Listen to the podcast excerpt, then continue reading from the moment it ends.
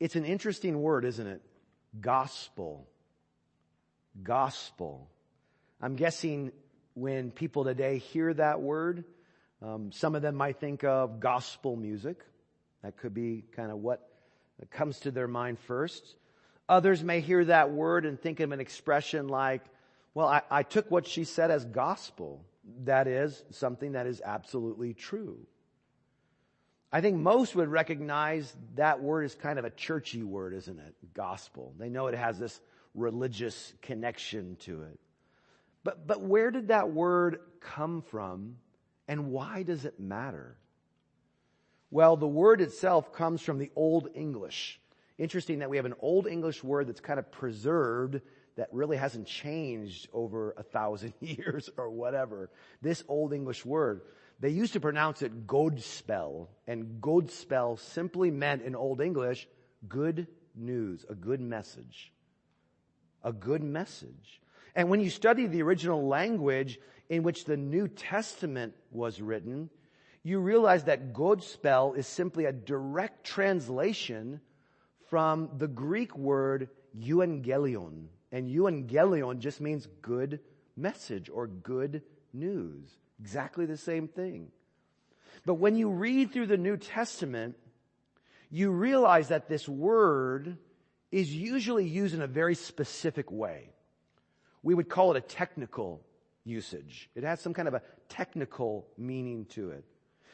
That is, it, when the writer is writing, he's not simply talking about just any good news, he's talking about the good news. In English, sometimes we might capitalize the first two letters, right? Good news to tell you that this is a very specific kind of good news. Well, that's what we have here. That technical usage probably explains why we still use the Old English word gospel. But again, why does that word matter? Why does the word gospel in English matter? Well, the word matters because it connects us. One of the reasons is it connects us to a rich heritage of resources in the English speaking church for centuries, right? Sermons, articles, books, songs, you name it, that are connected, are threaded through with the gospel. But even better than that, and the reason for that is because that word points us back to the scriptures. And as we read our Bible translations here in English, we realize there is an importance to that gospel that we read about in God's word. We see just how important this good news really was in the early church, those first Christians 2,000 years ago, because we have their writings. It's, it's obvious to us that this gospel was central to their life together, to their lives individually. I invite you to join me this morning by looking together, let's look together at a passage that stresses this same idea. It stresses this gospel central, gospel focused priority and that is Romans chapter 1 verses 16 and 17. Take a look at Romans 1, 16 and 17. So the Bible has, the New Testament has these really interesting books like Romans and Corinthians and Ephesians. Why are they called by those names? Because those are the addresses, right? That's where the letter, those are letters that were sent to communities of Christ followers, of Christians that lived in those cities. So Corinth and Rome and Ephesus, they got letters like Corinthians, Romans, and Ephesians. So Romans is a book written to people who lived in Rome who confessed Jesus as Lord, who were followers of Christ. That's what we have here, chapter one. Paul writes this to these disciples, these followers of Jesus in the city of Rome. Look at verses 16 and 17 with me. For I am not ashamed of the gospel. There it is. For I am not ashamed of the gospel, for it is the power of God for salvation to everyone who believes, to the Jew first and also to the Greek. For in it, in that gospel, in that good news, the righteousness of God is revealed from faith for faith. As it is written, this is in the Old Testament, the righteous shall live by faith, says the prophet Habakkuk. So let's stop there. Why is Paul stating here that he's not embarrassed by the gospel? Why is Paul saying that he's not ashamed or embarrassed by the gospel? Well, look at verse 15. Just go back up to the verse before. In verse 15, he's told them that he's eager to preach the gospel to you also who are in Rome. Now, when he says to you, I think he's speaking to them as Romans. He's not necessarily talking to the church in terms of them as a church, but them as Romans. This word, uh, to gospelify, because it's only a, one verb in Greek, right? Uh, to evangelize, we might use in English. We'd say evangelize, euangelion. Evangelize, it's really never used in the context of the church. It's always about the proclamation of the gospel out there. So he's saying, I want to come to Rome among you as Romans, and I want to preach the gospel there. I want to declare the gospel. I'm not ashamed of the gospel. Even if they, these Christians, had concerns about proclaiming the gospel in their city, maybe they were hesitant. Maybe they had some, they had some, they were timid, some trepidation about preaching the gospel there. Paul says he wants to make it clear, I am not ashamed of this message. In fact, I'm eager. I'm eager to come to you and proclaim this message. But it raises a really important point for us, doesn't it? If this gospel is good news, what exactly is the content of that good news? I keep saying it's good news, but what is, what is the news? Why is it so good? Well, it's good news about, we're going to see just a second here. We're going to tackle that question by looking at the opening chapters of this letter from Paul to the Romans because he does something wonderful here. Paul actually unpacks his gospel for us. Right? When you double click on something on the computer, what does it do? Kind of opens something up, right? Launches something. You get more content. We're gonna, Paul's really just double clicking on, on the gospel here, and we're getting in these first four chapters, especially of Romans, we're getting all this content. Why? Like what the news is and why it's so good. He's unpacking it. Why would he do that for the Romans? Don't they know all this? Well, well, listen, Paul had never been to the church in Rome. He'd never been with them. And in chapter 15, he says, guess what? I want to take this gospel all the way to the very edge of the empire, as far as you can go west, which was where in the Roman Empire? Spain, right? Still, it's the west as far as you can go west in Europe today. He wanted to go to Spain, he tells them in chapter 15. And he wanted to come to them so that they would support him from Rome to go to Spain. But they needed to know what his gospel was. They, they needed to know because it seems like there were some questions about what he was preaching. Especially that he was preaching to the non-Jewish people, the Gentiles, the nations. So Paul is very careful in this book to really unpack in detail what this message was. And that's why we have such a rich letter here. There's so much for us here, but it gives us an awesome opportunity today for you and I to actually dig in and say, why is, what is this good news and why is it so good? So allow me to focus on five reasons this morning that the gospel is really, really good news. In fact, it is the best news you will ever hear, I promise you. Of course, neither this book nor the New Testament limits the value of the gospel to five reasons, but I thought that would be a doable number, a reasonable number for us to tackle this morning as we look at this letter. And it's really helpful for us, brothers and sisters, friends. It's really helpful because when you hear that word gospel, you've got some information, some content about how you think about that. Well, we need to make sure how you think about it and how I think about it matches what God says about it. Amen? So that's what we want to do this morning is make sure we understand what God has revealed about the gospel. Take a look at this. The gospel is such good news because number one, it is God's power to rescue everyone, including you. It is God's power to rescue everyone, including you. Notice that what Paul is talking about here uh, in these opening chapters, in this opening chapter, in the opening four chapters of this letter that you read this past week, notice that he's not talking here about a new set of rules. A new set of rules that will help us become good enough or holy enough to know God and spend eternity with God. That's not what he's describing here. He's not giving you the new ladder or the new staircase that you can, you know, through your hard work get up to God. No, he's also not talking about some mystical process or some series of rituals, oh, oh, you know, some weird rituals that you have to do if you do them rightly, done correctly, that you might, maybe, possibly, that might connect us with the divine if done correctly. That's not what he's describing here. It's not mystical mumbo jumbo. No, Paul is talking about real power here. Do you see that? What kind of power is it? It is power, verse 16, from God himself. Power that will do what? Power that will absolutely deliver us, rescue us, save us from what?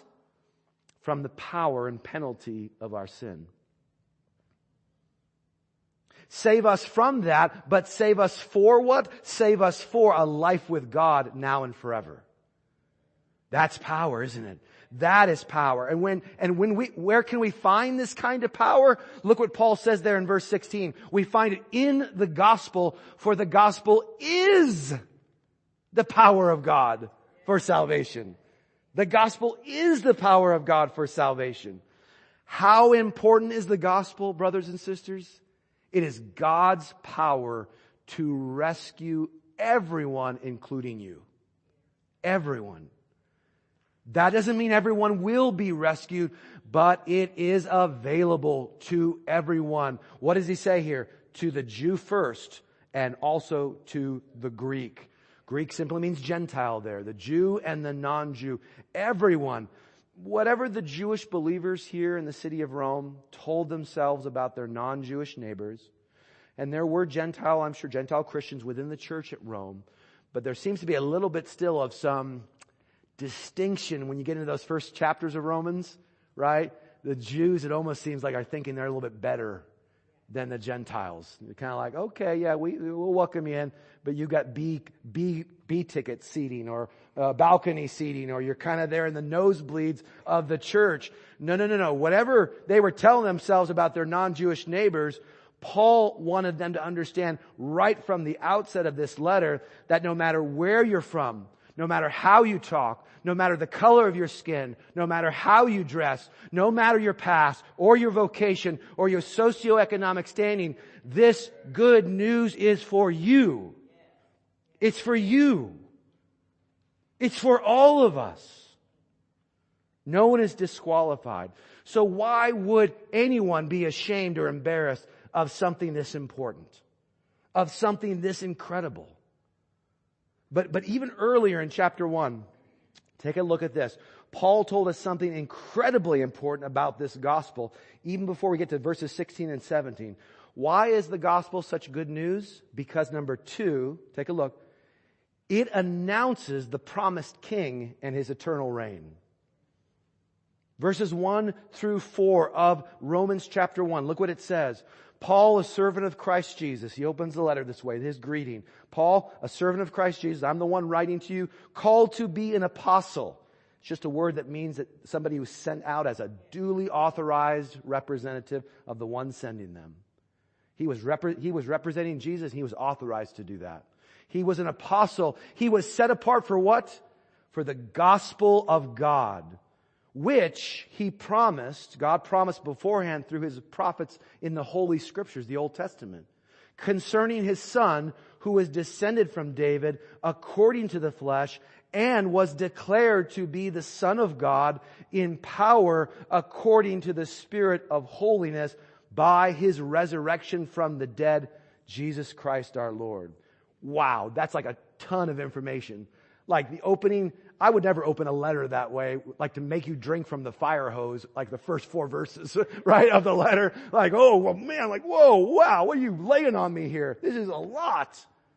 But it's so good. It's so important we hear this and know this. Notice what Paul is telling us here is about the gospel. Did you see that?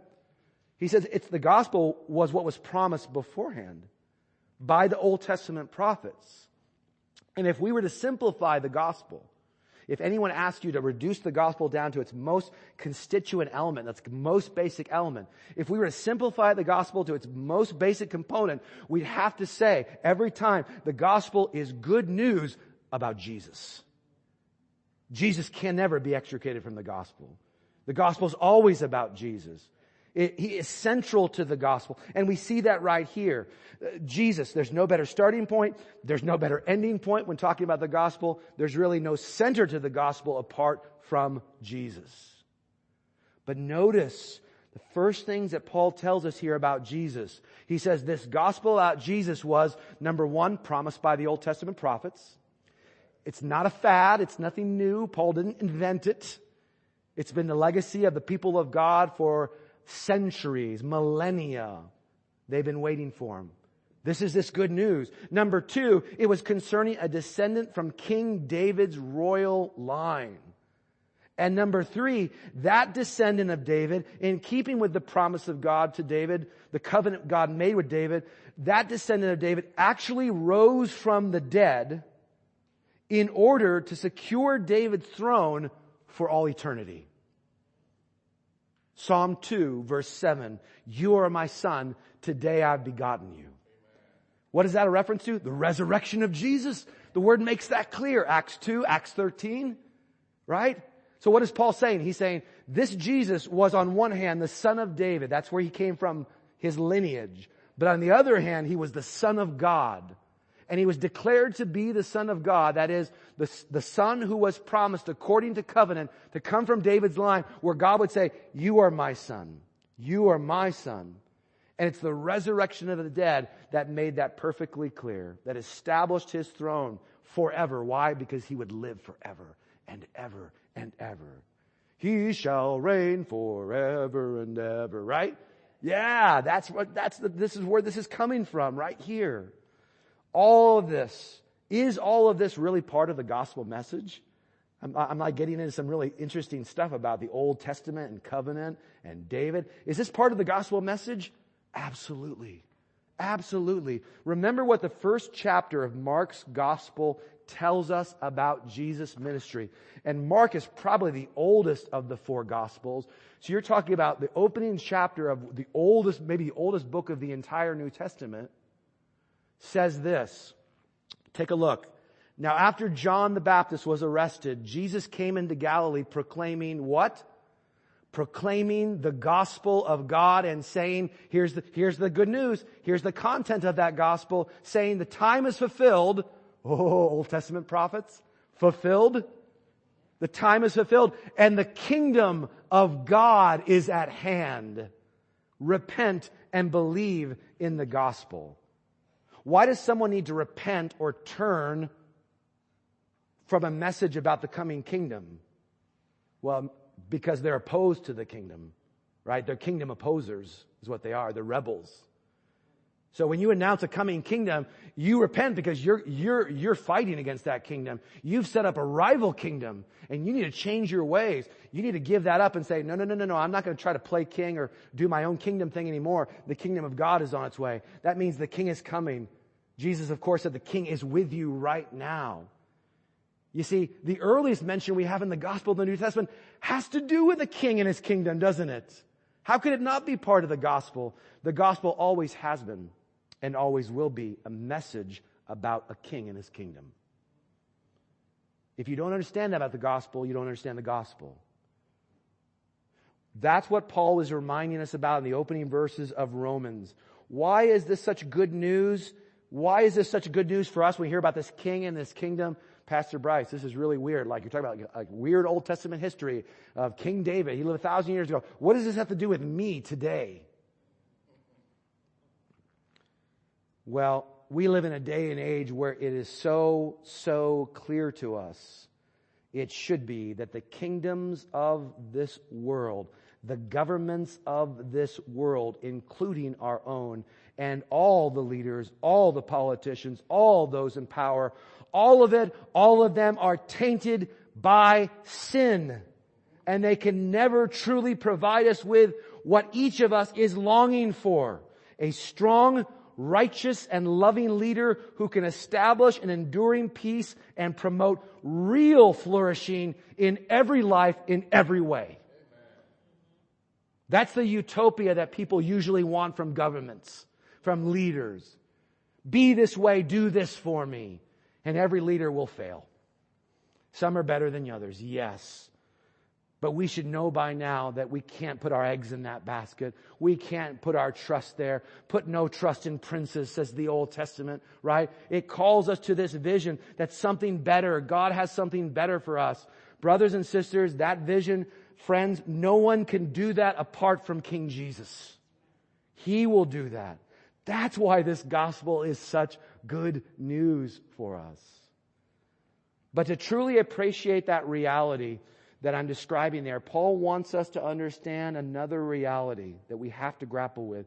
Starting in verse 118, we're not going to read through this, but starting in chapter 1, verse 18, that verse that comes right after our main passage, 16 and 17. Starting in 118 for the next 63 verses, Paul wants us to understand that the gospel is such good news because number three, it reveals the clearest diagnosis of our deepest disorder. It reveals the clearest diagnosis of our deepest disorder. Ask anybody today what's wrong with the world. Stop them on the street, right? Send them an email and ask them, what's wrong with the world? What's wrong with, what's wrong in my life? What's wrong with, what's going wrong in your life today? Right? What are the things that you say? If I could just change this, if this is just would be, if this would just be different, everything would be better. If I just got this, this would be better. If this in the world was different, why can't we all just love one another? You know, uh, what do you want, Miss America? I want world peace. That's what I'm uh, standing for, world peace, you know. You get all that same stuff. Everybody wants that. They, they identify, here's the problem. Well, if we just had better education, it'd be this. Well, if we just had more economic freedom, we just had this. If our religious rights weren't being threatened all the time. Blah, blah, blah, None of those are bad issues. But we know that that's not the clear diagnosis of our deepest disorder. None of those things. Look at 216 with me, chapter 2 verse 16 of Romans. Paul is writing to them there. We won't get into the weeds of the, of the context necessarily, but he's writing to them there about that day in the future when according to what? My gospel, God judges the secrets of men by Christ Jesus. Notice first of all that a gospel that does not include judgment is a gospel different from the one Paul preached. Did you notice that? A gospel that does not include judgment is not the gospel Paul was preaching. His gospel included this coming judgment. He made that abundantly clear. Even when he was in Athens talking to those philosophers and those Greek, Greek bigwigs, right? That's where he finally arrived before he was cut off. He talked about how God had appointed a man to judge the world. That's where he was getting in order to talk about Jesus. And he's given proof of that by doing what? Raising that man from the dead. That's how you know the ju- who the judge is. That man has conquered even death. He will be the one. So what Paul is stressing here is the fact that nothing will be hidden. What's going to be judged? 216? The secrets of men.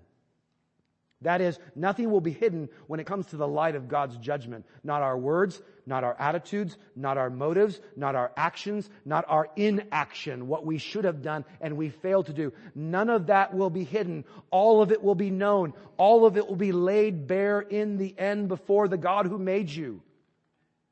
And it will be judged. Dude, that's serious, isn't it? That's sobering. That's sobering when you hear that. It should stop us in our tracks. What will be the result of that judgment? Uh, some people will fare pretty well. The balance scales will kind of go, oh, you know, there's some good people and some bad people. No. For Paul reading these opening chapters, he clearly tells us that the result of that judgment to come will be condemnation. That will be the result. Condemnation. Cross the board. Cross the board. Who will it be condemnation for? Well, across the board. For all of us, because chapter 3 verses 10 and 11, none is righteous, no, not one. No one understands. No one seeks for God. Both Jew and Gentile will be condemned, says Paul. Chapter 3 verse 23, for all have sinned and fall short of the glory of God. They will not reach the presence, God's glorious presence in the end. They won't stand, be able to stand before Him, will they? But the gospel, this gospel also explains that we are not simply sinners because we sin, but we sin because we are sinners. Because something right in the center of us is desperately distorted. Something right in the middle of you is wrong. Paul described that distortion in chapter 1, verses 21 and 25. You can look there if you want, flip back. Chapter 1, verse 21 and 25. Paul says, For although they knew God, that's everyone, through creation, through the testimony of their conscience, there are clues to God everywhere in this world. The question is, are we acknowledging them or are we trying to, to look away and distract ourselves from them? Although they knew God, they did not honor Him as God or give thanks to Him. They became futile in their thinking and their foolish hearts were darkened. What did they do? What did that look like? Verse 25, they exchanged the truth about God for a lie. And they worshiped and served the creature rather than the creator. People long ago would actually shape false idols, right? De- false deities, statues, and they would worship those totems and those idols and whatever. Today we're so, so much more sophisticated, right? We don't do that anymore. But we still give all of our attention and our time and our heart and our priorities. We give them to things like sex and money, power, position, pleasure, prestige, right? We give ourselves over to these things and we serve them as our gods in effect. You see, we're still idolaters. We haven't changed in that respect. That's what Paul is saying. Why is all of this so important from chapter one? Because it reveals how our deepest disorder is in fact a worship disorder. That's what's wrong with us. A worship disorder. We are not simply people who make mistakes. That's trying to soft sell, right? What's wrong with us? Well, we're all human. We all make mistakes. Stop being so harsh. Stop, stop being so hard, Pastor Bryce. No, it's worse than that. We're not just people who make mistakes. All of us are idol makers. Thus, all of us are God replacers. Can you imagine that? The God of, of all creation, all powerful, all knowing, everywhere present, that we're trying to replace him with things that he's made? that we're trying to step up and say, you're, you're not good enough. We want something else to, to be our God. Which is in effect setting ourselves up as God, right? To make that judgment, to stand in that place. We are God replacers. It's ugly, isn't it? It's horrible. It's grotesque. It's, it's, un, it's, it's just unthinkable that somebody would do something like this. This is critical to understand, friends, because only when we understand the seriousness of our sickness, are we ready to embrace the seriousness of God's call to repentance and faith? If you don't think that you're that sick, then you're kind of like, ah, give me a prescription, doc. I'll go fill it at Walgreens and I'll be out of here. But when they say, hey, you're going to die in a week if you don't get this treatment, and it means we go in surgery, we cut you open, and it means we're doing blasting you with radiation or we're doing something you're like, holy cow, this is serious. This is really serious. This is what, this is what Paul is telling them. This is what God is telling us this morning, how serious this is. This is why a clear diagnosis of our deepest disorder is so important. But again, the right diagnosis sets us up for the right treatment, doesn't it? We've got to know and understand that diagnosis to understand the treatment. Why is the gospel such good news? Because number four, it presents Jesus as an incomparable redeemer. Look at chapter 3, verses 21 through 26. So after establishing for 63 verses how all of us, Jew and Gentile, are guilty and helpless as sinners, as God replacers, Paul proclaims how God himself has provided a way in which even we as sinners, sinners like us, can actually obtain a right standing before Him. How is that even possible? One word What was the basic component of the gospel? Every gospel? Right? The simplicity of the gospel? One word, Jesus. Jesus, right? Jesus is the answer. Again, the gospel is the good news about Jesus. Paul tells us in verses 24 and 25 of chapter 3, God replacers like us can actually be justified, that is acquitted, declared innocent, charges dropped, by His grace as a gift. Whoa. How? How is this even possible? Through the redemption that is in Christ Jesus, whom God put forward as a, big word here, big word alert, propitiation by His blood to be received by faith. So the resurrection of Jesus that we saw back in chapter 1 verse 4, he rose from the dead, declared to be the son of God by his resurrection. That resurrection implied what? That Jesus was dead, right? That he was dead. He was dead. You don't rise from the dead if you're not dead. He was dead. Why was he dead? Well, as most of you know, he was crucified by the Romans. But his death was no unforeseen and tragic turn of events that somehow squashed his hopes and dreams. No, no, no, no, no, no he offered himself and was at the same time offered up by God to be the sacrifice that we needed. His blood, that is his death, actually propitiated God. What does that word even mean? Propitiated. A propitiation was simply a sacrifice that satisfied the wrath of a deity. It was a, a wrath satisfying sacrifice provided to a deity. And that's a word that was used all around the, the, the Greek and Roman world. So he became the judgment satisfying sacrifice that we needed, enduring the wrath that God replacers like us rightly deserve. No other blood could do that.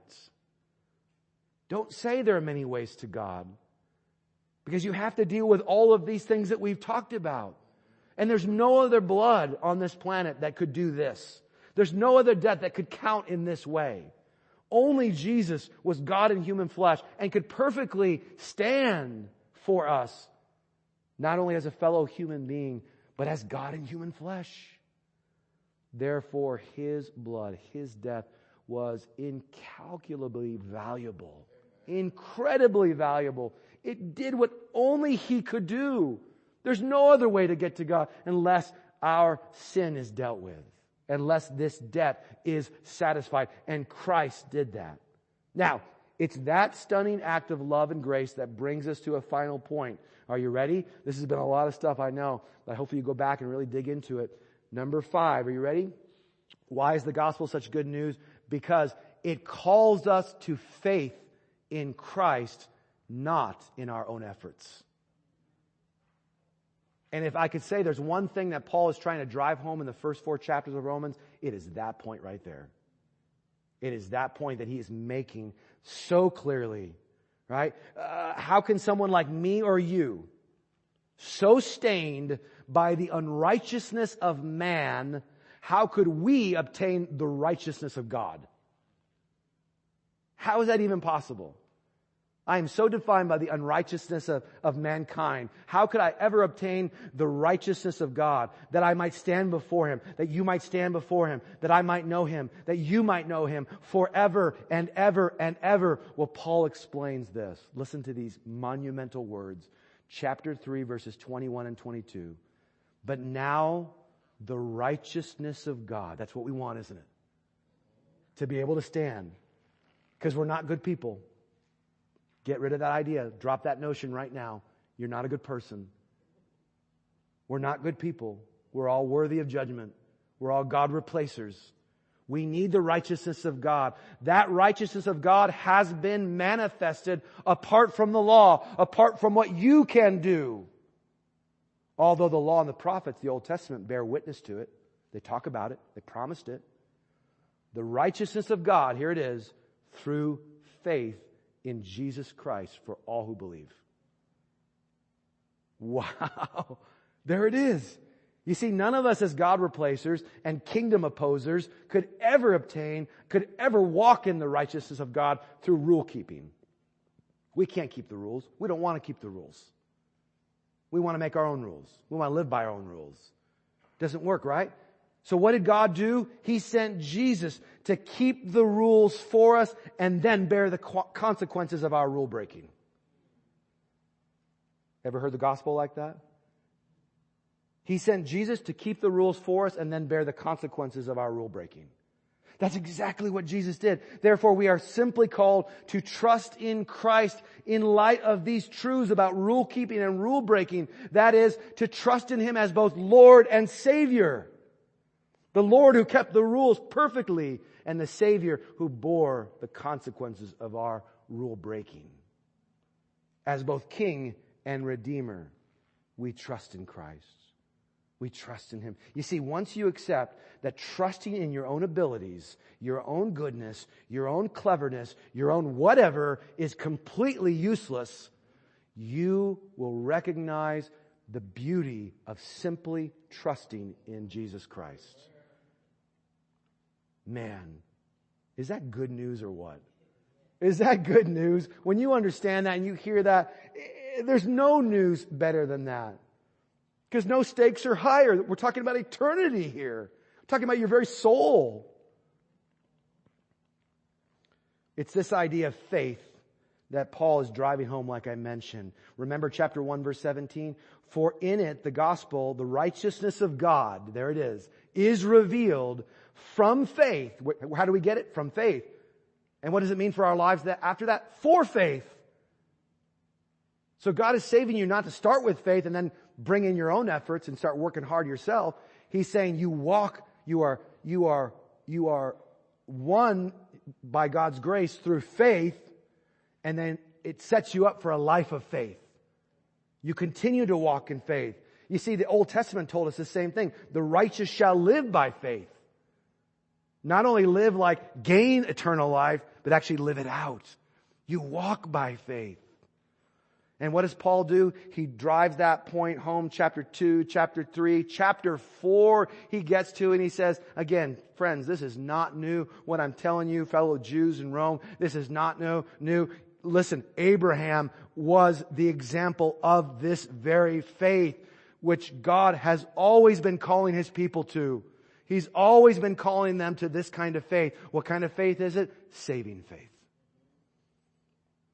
Is it new with Jesus? No, it goes back, goes back to Abraham even. Abraham believed God and it was credited to him as righteousness. The righteousness of God. Wow. What a picture God has given us. Brothers and sisters, friends, I think one of the things that we've learned this morning is that while the gospel is not complicated, it is deep. Profoundly deep. But it's that depth that should drive us to the simplicity of faith. It's that depth which should drive us to the simplicity of faith, to a sincere trust in this incredibly good news. What have we seen, what have we seen in the opening chapters of Romans here? We've seen that what God did through Christ in the past points us to a glorious future when we stand before Him one day. But it also radically shapes our present right now. Let God, brother, sister, friend, let God clarify for you this morning the gospel idea that you have in your mind. How did you define gospel before this? What's good news? What does good news sound like to you? Well, God has been clarifying this for us to make sure that we know the truth about this gospel this morning. And then be encouraged when you embrace that. Be encouraged and live in light of what Paul tells us in 1 Corinthians chapter 15 verses 1 and 2. He tells us this about the importance of this gospel for both knowing God and also growing in His grace. What does he say?